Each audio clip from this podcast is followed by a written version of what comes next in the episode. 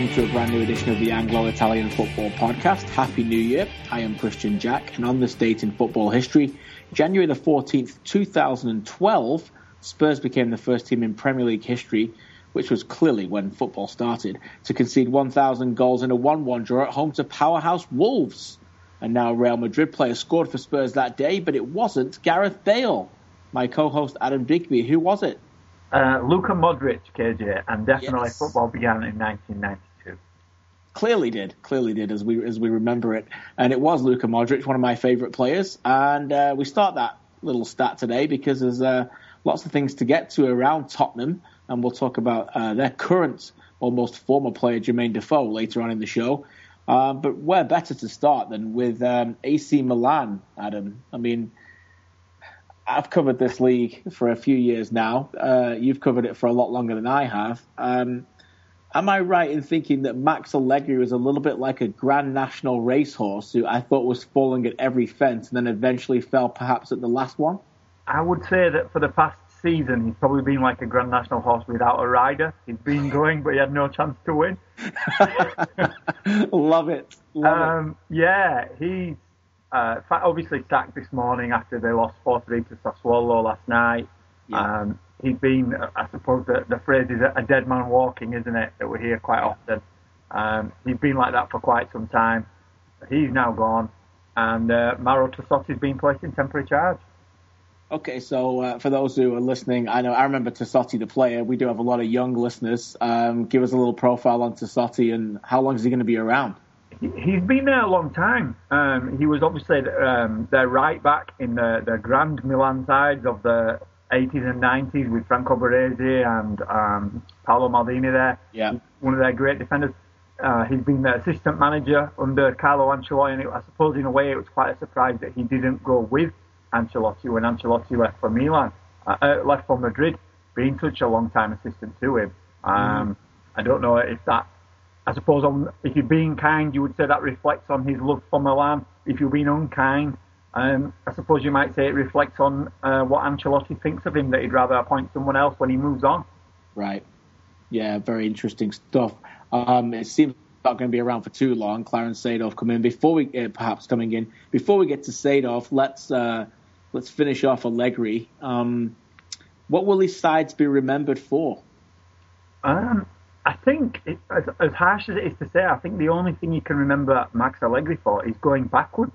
Um, he, he took over the team when it was filled with players like Gennaro Gattuso, Pippo Inzaghi, Alessandro Nesta, and Maldini himself, and he he won the title, um, a, a very well-deserved title, uh, but one with no real challenges, I suppose. And those players started to leave. He kind of forced out Andrea Pirlo by giving him a role that Pirlo didn't want to play, which that I suppose at his age and his experience and his skill set, that's Pirlo's right, and it's Allegri's right as Milan manager to say no, I want you to play on the left.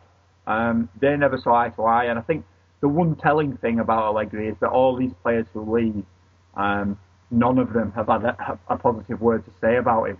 Um, Gattuso's taken shots, Alessandro Nesta has, uh, and even today when he was fired, uh, Luca Antonelli.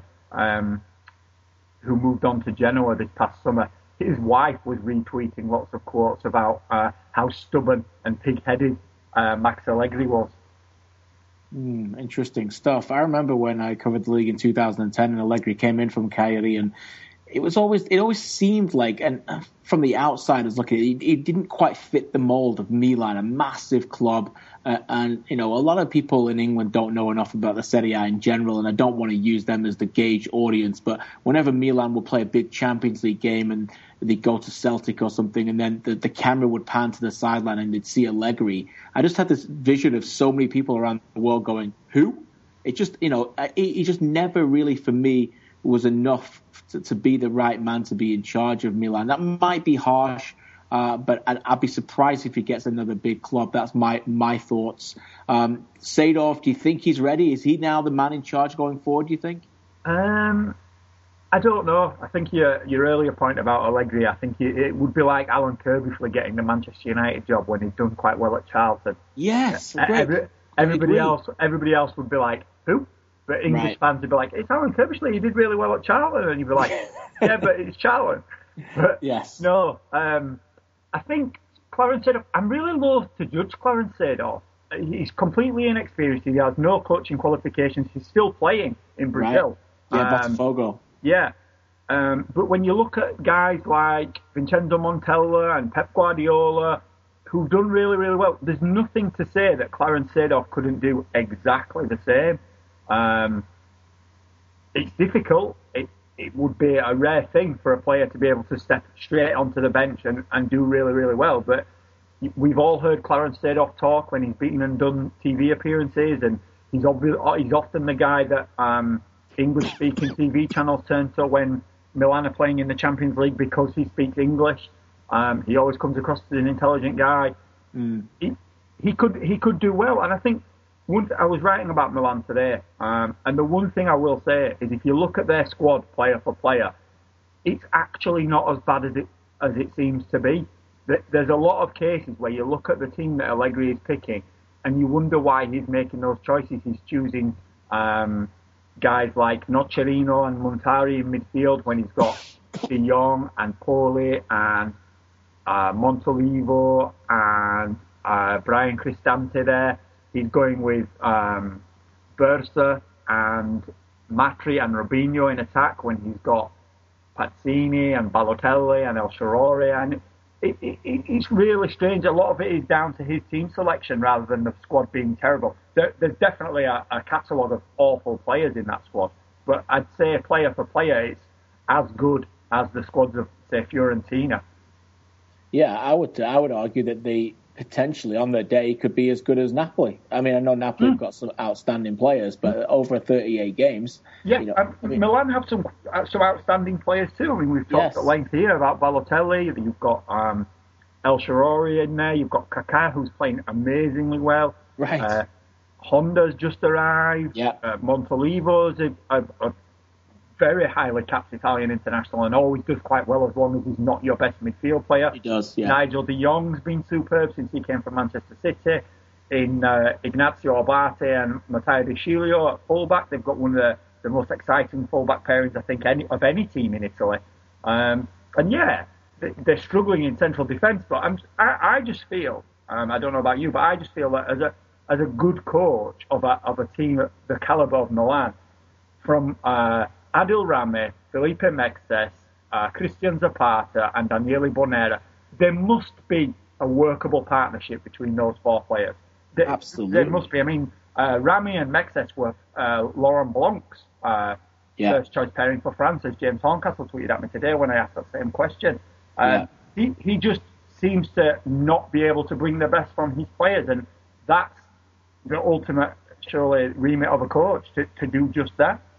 Let's get the cards out on the table and our crystal balls. Milan are 11th, 19 games into the season, exactly halfway through the season, 22 points. They are six points away from the relegation zone, 10 points away from Inter in fifth, which is the last place for the European spots, 20 points away from Napoli in the last spot for the Champions League, and 30 points away from Juventus. So they currently sit 11th. Last season they did something similar where they went on a great run in the, at the part in the second half of the season, uh, mainly because a lot of the teams they played were not as good as them. They just started to improve.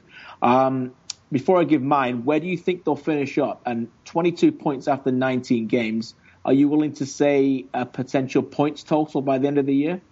Um, no, I think that's really, really difficult because obviously Yeah. you, you can drop points all over, and a lot of it will depend on how far they go in Europe. What I will say is that when um, obviously they've got this cup tie against Spezia in midweek, and then they'll have the new coach coming in. His first three games are Hellas Verona at home, and Yeah. they've, they've been they're doing really well. They're fifth in the league. They've been fantastic, but they've only got two away wins all season. Yeah. Um, so Hellas Verona at home, Cagliari away, who are awful, and Torino at home, who are easily beatable. So it's a really good time to sack your manager, uh, as as harsh as that may sound. So they could get off to a really good start. Um, That's true. I think, I th- and I think that they think will. That's think, important as well. And they've got, like I said, they've got a Abate coming back. They've got Pazzini coming back. There's a real chance for the new guy to hit the ground running there.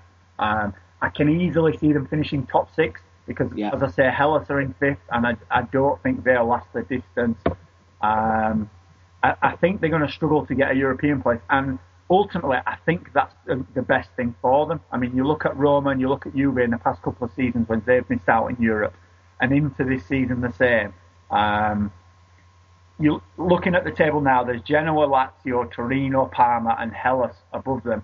I think they can easily finish above those teams. And then you're looking at Inter, Fiorentina, and Napoli.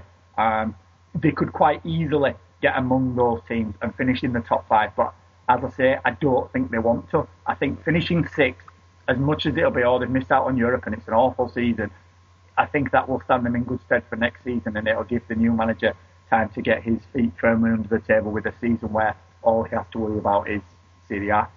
I agree with that fully. I think you bang on. I, I, they've got 22 points right now from 19 games. They've only won one game away from home. 21 goals conceded away from home. That's second worst in the league behind Catania, who've been the worst team away from home all year. They've lost all 10 away games. They've conceded 27 goals in. I'm going to go with you. I think that they can get sixth. I wouldn't be surprised if they beat Inter. I've watched them a few times this year. I'm not impressed by them.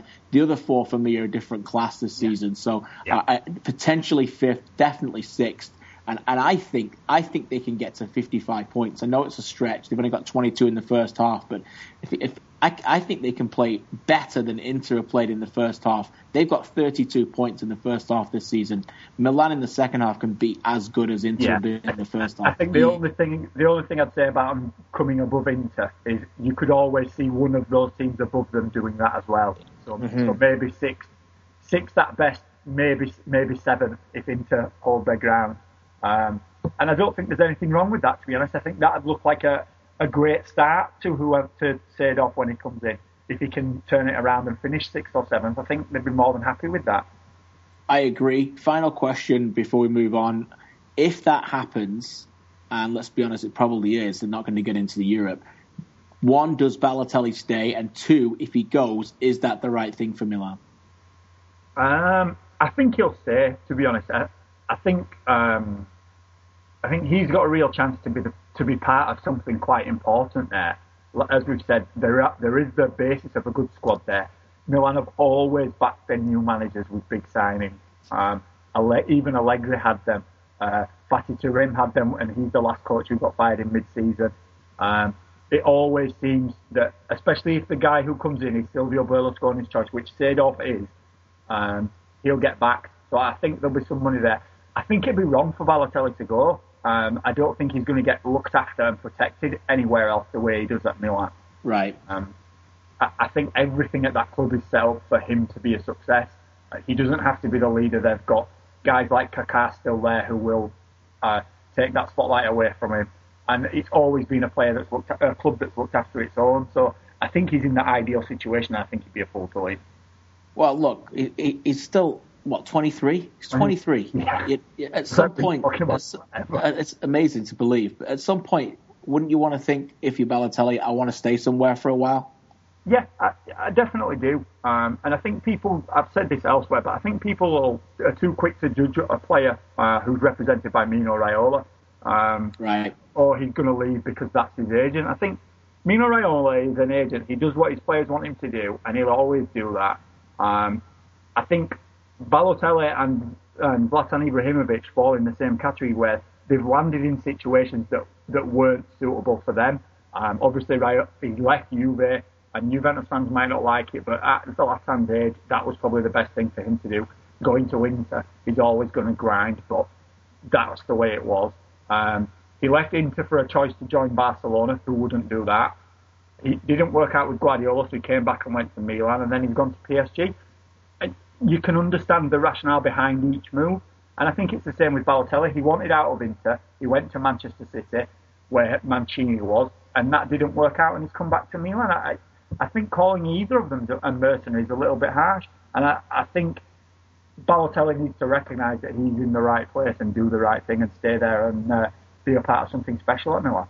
Serie A, Serie A needs a good Milan, and I think Milan need Balotelli to be a, a great side again agree 100% on all levels. And for those Juventus fans uh, who are listening to this podcast right now, as we're going to talk about your team and some of those transfer rumours in the third segment later on in the show. Uh, but coming up next, we're going to talk about a player from the Serie A and the Premier League who landed in Toronto this weekend.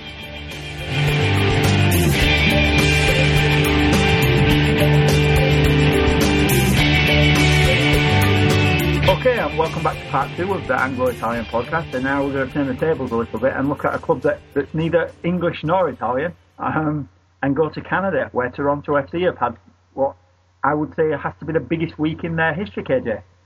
Certainly have, yes. Uh, I spent most of Monday in Toronto covering the story. Um, and look good said... doing it too, doing it too, if I say so myself. Thanks, pal. Sometimes I'm required to wear a suit and tie, um, but uh, yeah, it was uh, it was a fantastic day to cover it, and it's been an interesting team to cover. I have to say, um, we spoke on this podcast about Jermaine Defoe um, obviously, coming to this team has been no secret really over the last six or seven weeks. But the big secret that was revealed over the last week uh, was that of Michael Bradley, and uh, I found out uh, last part of last week that he was actually going to be at the press conference that got revealed this morning as well uh, before the press conference took place uh, on Monday. Um, yeah, an amazing day. You know, it's just. Yeah. Uh, an incredible day that both these pl- the, the, these these players decided to come to Toronto FC. It's basically like a dream for TFC fans who have been put up with a team who's been pathetic for seven years, uh, and now that the money's been splashed to get them here, the, the job starts now. Yeah, and it, it, it, goes back to prove what we was what you were saying yourself um, on the show a couple of weeks back, where we were saying about Jermaine Defoe, and people were criticising the rest of the Toronto squad, and your first response to that straight away was, if you can get a player like Jermaine Defoe wait and see who else comes to join him because he, he's going to attract other players. And straight away, they've got Michael Bradley, who's one of the, the most recognisable faces in US soccer, if not the most recognisable, uh, and gives them an instant boost in their team. But for people who are watching this from afar, there's a lot of misinformation and a lot of hard to understand information for for people who aren't too familiar with MLS. So, do you want to give us a little bit of background information that you're aware of on each deal and how it's going to work and when these players are going to arrive and anything else that you know about them? Yeah, certainly. I mean, I mean, I think first of all we have to say that money played an absolutely monumental part in the reason why they've been, they, have come here. Defoe uh, uh, uh, will be receiving between seventy and ninety thousand pounds per week. Um, you know, the equivalent of almost eight million dollars per year. Uh, that's a, a, a, perhaps uh, you know a 33% pay rise on what he was getting at Tottenham, uh, whose contract was expiring at the end of next season, and he's got it for the next four years. So it's a, it's an opportunity, uh, you know, as he said at Monday's press conference, a very difficult opportunity for him to turn that down. Uh, his contract will see him through until he's 35 uh, you know, a real peak of his of his of his career, really, as a goal scorer at that level. He said at the, at the press conference how important it was for him to come to Major League Soccer while he could make a difference and showcase his skills rather than spend a lot of the time on the sidelines being hurt and not scoring goals as he ages. And I think that's important. Um, but I think. Um, back to your point about people coming, I think that Bradley came because of Defoe, but I think he will also open the doors as well. They're both pioneers for me. Um, Bradley arrives from Roma, uh, where he was reportedly on about $1.1 million uh, per year, and he's going to be getting in excess of six million a year. It's a dramatic pay rise for a midfielder. Uh, um, but let's be honest, his value over here in North America uh, is absolutely astronomical compared to what it is in Serie A, Premier League. Uh, it doesn't matter what European league you say. He's just no disrespect to Michael Bradley, he's a nice player, but he's just another midfielder uh, mm. who can who can play, you know, in in in Serie A. You know, Radja Nainggolan, who you and I know about, replaces him at Roma, um, but he's not getting 6.5 million from an MLS team tomorrow. It just mm-hmm. isn't no. happening. No. So uh, Bradley gets that money because he's a U.S. international, and this has made absolutely massive headlines over here. The fact that a 26 year old U.S. international uh, has made a decision to come to Major League Soccer uh, is, is incredible, and I think that you know people need to realize that the reason why they've come here is because obviously because of the money, but because of their value. They're maximizing their value. You could argue that Toronto FC have picked two players here on the designated player rule who are the best available players they could have got in the game out of the pool of players. And stress on the word available. The best two available players who fit the mold of a designated player on and off the field, whether the requirements of that player are at Toronto FC. And, you know, it's an exciting time for the club as they try and build themselves to be an, an MLS Cup contender. Yeah, uh, fantastic points all around. And I think one thing that that has been overlooked um, is Michael Bradley obviously found himself as a reserve at Roma. They've made a, a, a huge leap in quality since he joined, um, and they've really left him behind almost. Um, and I think you've got you've got to look at their ownership with them being American themselves and say they've recognised very, very quickly that it wasn't working for Michael Bradley and don't want to be criticised for either holding him back or stalling his career. Great and point. As, as soon as he's asked to leave, they've straight away turned around and said, "Yes, fine, if that's what you want to do." They, they've very, very, they've handled that very, very smartly for my money. Yeah, great point. Look, there's been a lot written uh, over the last you know three or four days about both these signings. Some of Uh, it not very accurate. Yeah, extremely, extremely naive. And you know, people look, people are entitled to their opinion, and I've no problem with people's opinions. It's it's the uneducated things that people write and the, the quotes of people that aren't real sources that they should be quoting in articles. Uh, and the thing about Bradley is this, you know, my point is, is that Major League Soccer is a different league than it was when he played here, when he was 16 and 17 with the New York Metro Stars. It's at a different level now. And why should Michael Bradley, who spent eight years in Europe, sit on the bench just because it's cool and it's the place to be for his job. Just so everybody else around the world can say Michael Bradley is playing in Europe. He's playing at the elite level. He's playing for a club, Roma, who are going to be in the Champions League. Well, guess what? You're listening to this podcast because you know about the game. Adam and I know about the game. He isn't playing for Roma in the Champions League if they get in the Champions League next season. So Michael Bradley can be sitting on the bench all he wants and saying what a great time he's playing for Roma. He's going to be having, he's going to be playing Major League Soccer, 34 games every single week he's going to be playing in front of a North American audience. And he's going to be getting paid five times the amount of money that he was doing for it. Why should he sit on a bench in Europe? Because that's where he's supposed to be. It's the same with Clint Dempsey. That's why he went to Seattle. It's the right thing for them. Yeah. And people can say, oh, it's a bad thing for the U.S. national team. It's nonsense. These players are playing at the height of their, their level. They're going to be stars in a league where they can play in front of their own, their own fans. I just don't understand the negativity no. and around I, I think I think that's a great point too. I mean, at, at, at Roma, he's just another guy, isn't he? All right, if there's an if there's an English speaking uh, media in town, obviously they're going to zero in on him and hope to get a few quotes. But Yes. he's just another guy. Those guys, uh, Defoe and Bradley, next season in MLS, they're going to be rock stars, aren't they? They're, they're going to be fitted everywhere they go. They're going, they will be the face of the MLS next season. And Oh, in a World doubt. Cup year, it's it's not like his skills are going to deteriorate that badly from playing in MLS from March to uh, May when the World Cup starts, when he goes off to training camp with the US national team. He's No. still going to be the same player. It's, laughable. I mean, he, he doesn't. He could come and play in a, a park league with you and me, KJ, for two months. He's still going to be good enough. If he's good he enough now, it's. I mean, you might break his legs, KJ, but I don't. I couldn't get near him, pal. no, but you, do you know what I mean? It, Yes. It's like, oh well, he's going to fall apart. It's like, well, no, he's going to have a nice holiday for a couple of months while it, until it starts again.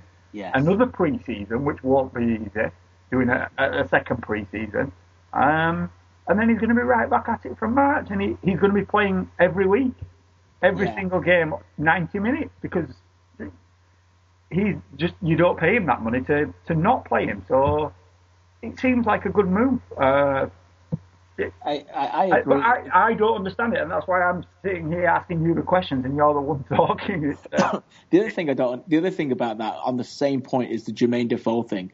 Let's think about that. In 2006, Jermaine Defoe was treated very poorly by the FA when he didn't get selected for the World Cup. When he was a slam dunk, they picked Theo Walcott as a teenager to go there instead of him. He, he then, right, rightfully so, got taken to South Africa where he scored for England and played very well. He spoke at the press conference on Monday and said it's the height of his career. He wants to go to the World Cup.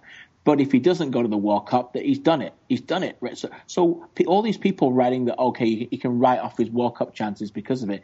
If that's the case, and it's and it's still not a slam dunk. If that's the case, okay, he decided for a lifetime a lifestyle change to come to a place to play for the next four years for a remarkable sum of money just to compromise a potential situation where he'd be sitting on a bench or a beach for three weeks in Brazil. Yeah, I mean- that's that's the real problem, isn't it? I mean, when you first saw the problem, the question about England, uh, about Jermaine Defoe, I had two thoughts. My first one was he would have spoke to Roy Hodgson.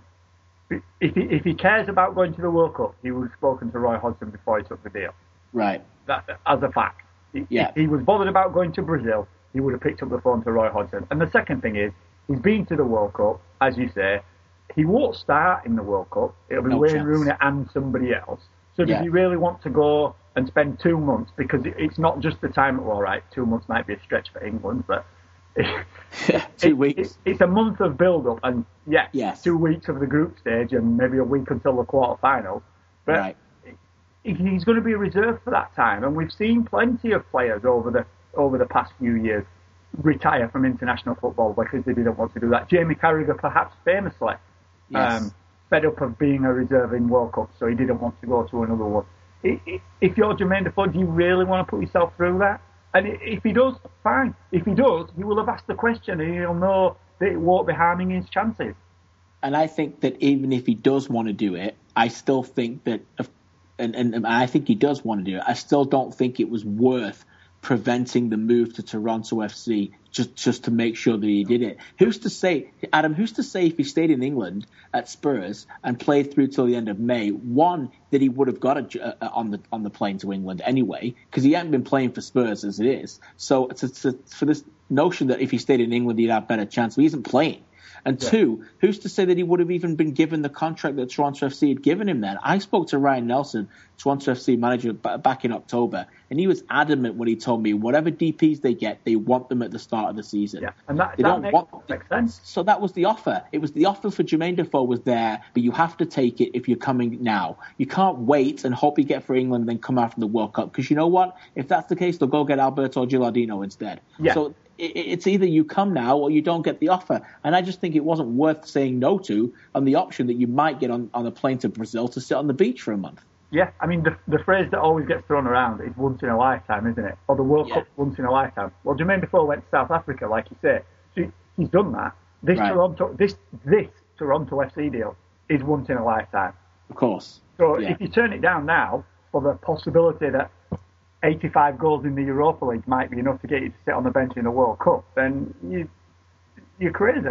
Yeah, you are. You, you you really are crazy. And so, yeah, it's a great deal for Toronto FC. Uh, Tim Leiweke, obviously the president of Maple Leaf Sports and Entertainment, the owners of the club, was very bullish at the press conference, saying that it, it only starts now.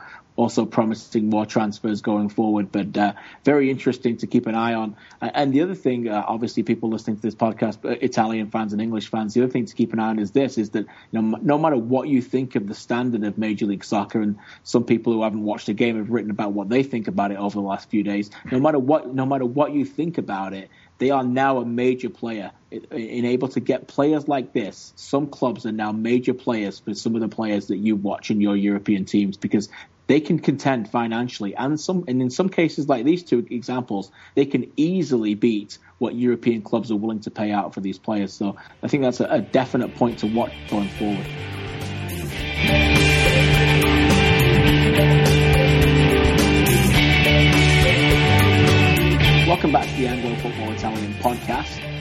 What we're going to do now is we're going to, it's our final segment of the show. It's uh, number four of the back four. We're just going to go through a couple of transfer rumours, but before we get to that, we have to touch on Monday's beautiful, glitzy uh, FIFA ceremony where the FIFA Ballon d'Or was announced. Uh, Cristiano, Cristiano Ronaldo winning the award to absolutely nobody's surprise. Um, 11 players being given the FIFA 11 Player of the Year, uh, with many players who shouldn't have been in there to nobody's surprise. Zlatan Ibrahimovic winning Goal of the Year for a goal he scored in 2012, uh, to, to nobody's surprise. Um, should I carry on, pal, or is it just worth stopping now? No, FIFA can't even get. See, this that's what the, what's going to happen when you get the the, the World Cup in the summer, KJ, in the winter. No one will know which year anything is anymore.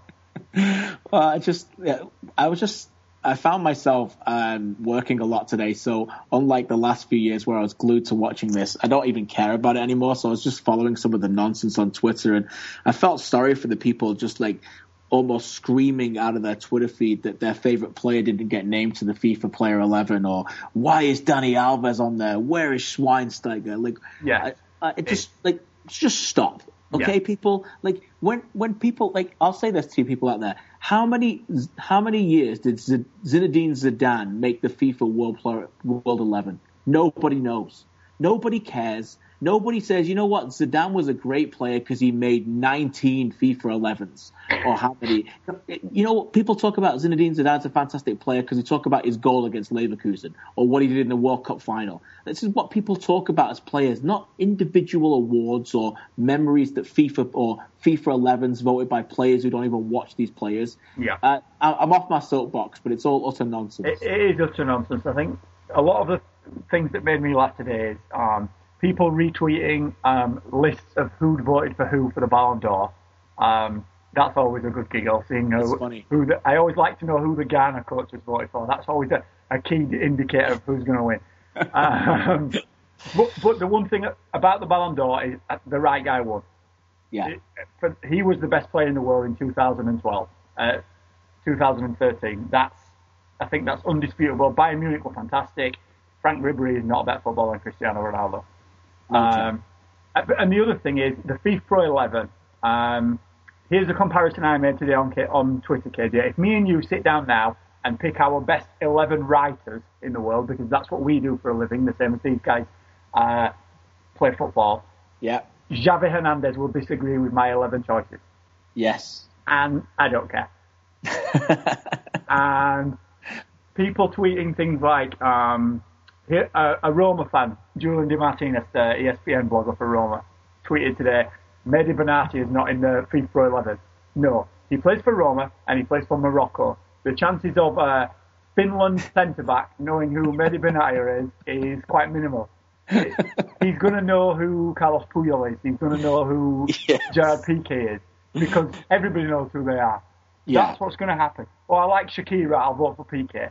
That, yeah. That, it's a popularity contest. Someone said who were my favourite 11 uh, basketball players. I'm going to think of 11 popular ones. If you think of any sport, that's what that you're not watching all the time. That's what you'll do. And yeah, but Benatia's chances of winning uh, getting the FIFA. That's like asking my like going down to my local theatre downtown and saying and voting for like some local actress to win the Golden Globes. Yeah, it, it doesn't take away from Mehdi Benatia in any way. He's fantastic. He's been Serie A's best defender for the past four months. Yes. Amazing. And if, if there was Serie A Defender of the Year tomorrow, there's a fair chance he would win. As he should, yeah. There's also a fair chance that they would give it to Giorgio Chiellini anyway, because that's how these awards go. Right. But yeah, there you go. It's not what it's like the FIFA rankings, people. It is, and we're on. At it, laugh, move on, and have have some fun. And just don't take it seriously. And we're on a bit of a rant today, so I'm going to get you more wound up. In the last ten minutes, I've written, I've read. Are you ready for this? Uh, Manchester United starting midfield next year. Uh, Arturo Vidal, Claudio Marchisio, and Paul Pogba. How do you feel about that? Amazing. They're going to play at Juventus Stadium and be coached by Antonio Conte. Uh, Manchester United home games will be at Juventus. It, oh, it's laughable. As soon as I saw David Moyes was in the stands at Cagliari, I was like, oh, this is not going to end well. No. You just, you know straight away. Linking a, a Cagliari player, I mean, I will say the best tweet I saw was that the way David Moyes' season's gone, he was in Cagliari to watch Nainggolan, which I thought was just fantastic. That's very good. Um, obviously, if you don't know, he left a week before. Yeah. Um, but uh, joking aside, there was a really, really great point from Bodo Illgner, who was co-commentating the game on um, beIN Sport in the US, and he said um, everybody's saying that he's linked with Davide Astori, and that makes perfect sense because if you want to know about a defender, you need to go and watch him in person because you can't see his positioning, you can't see his communication, you can't see that he, the way that he reads the game on television.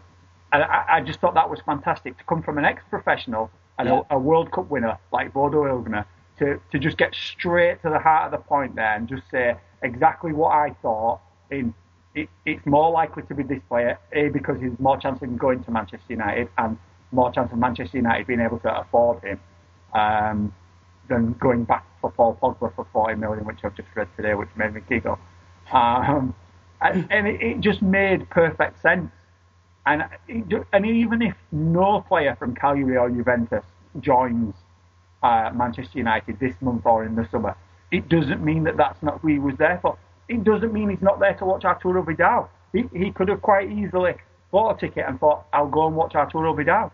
There's right. easier places to get to to do that than Cagliari, um, which is in Sardinia for anybody who doesn't know, and it would have been a nightmare for uh, David Moyes there. But there are easier places to get to to watch Juventus and there's easier ways of watching and scouting Arturo Vidal than flying to Cagliari. But that's by the by. I can't comment on how Manchester United conduct their transfer business. I wouldn't know. But if I had to hazard a guess at the, the way they are and the scouting network that they must have, it would be for a deal that's very, very close and for a very specific type of player.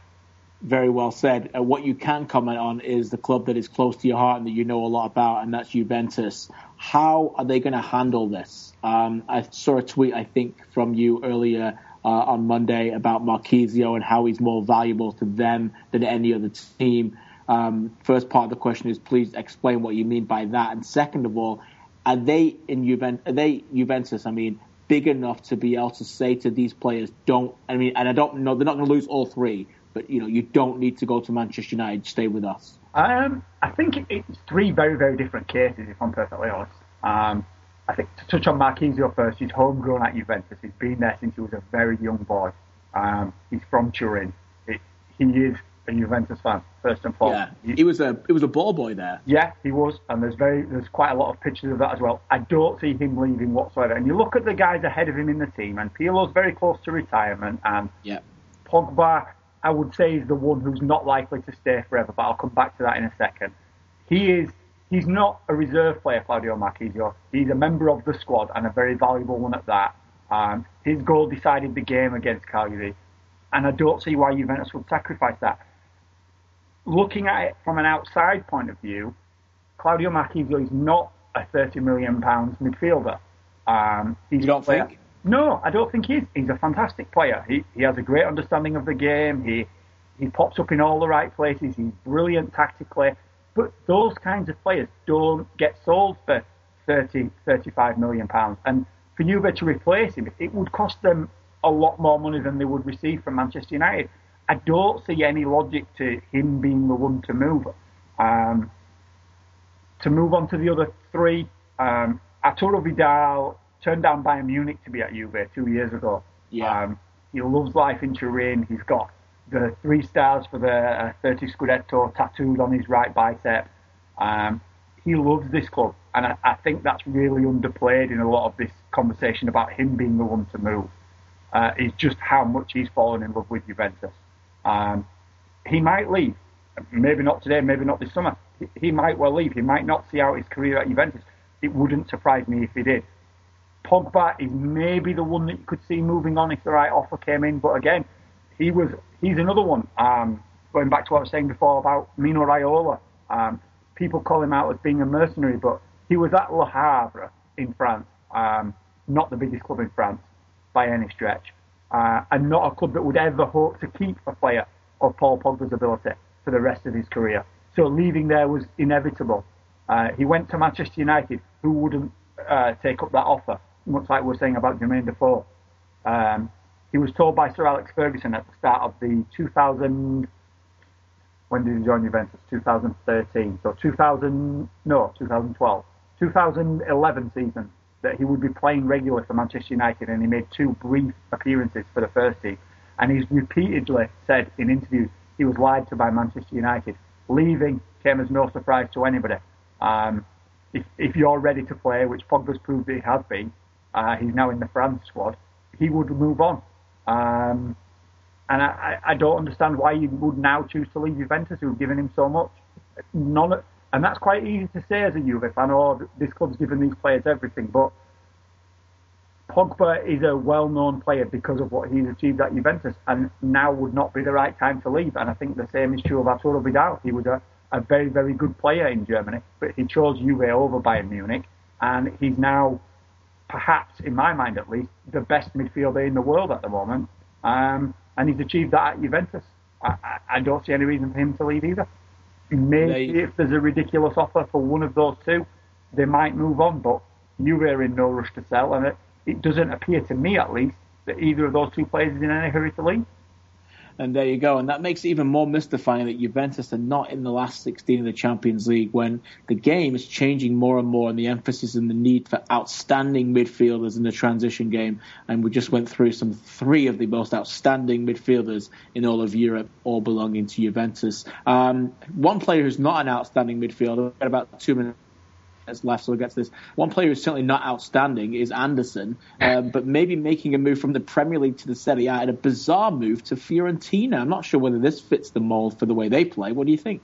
Um, no, it, it really seems bizarre. Um, obviously, everybody, everybody, everybody listening to this pretty much knows Anderson. I'm sure you're all making fat jokes right now.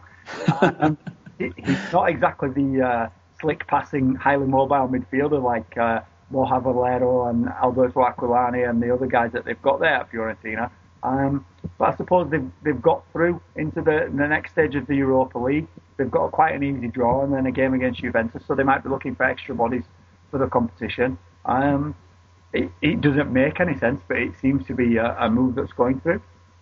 Well, maybe they'll have less steak and kidney pies in Fiorentina for him, so that'll be a little bit better than because uh, he makes some pr- proper cracking pies in Manchester, right? Yeah, definitely, definitely.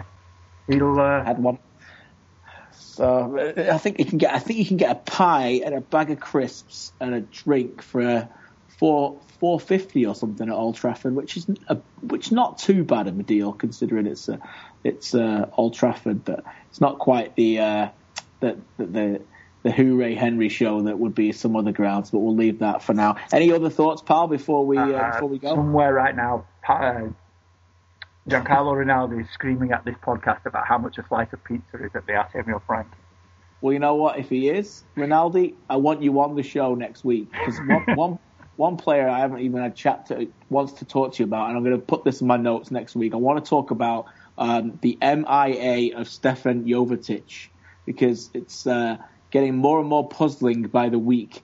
And that's a tease for next week's show. Maybe we'll talk about Jovetic then. Uh, but for Adam Digby, I am Kristian Jack. This has been the Anglo Italian Football Podcast.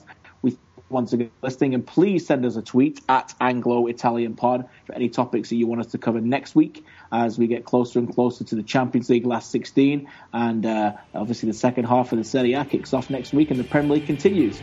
Until then, have a great week, everybody.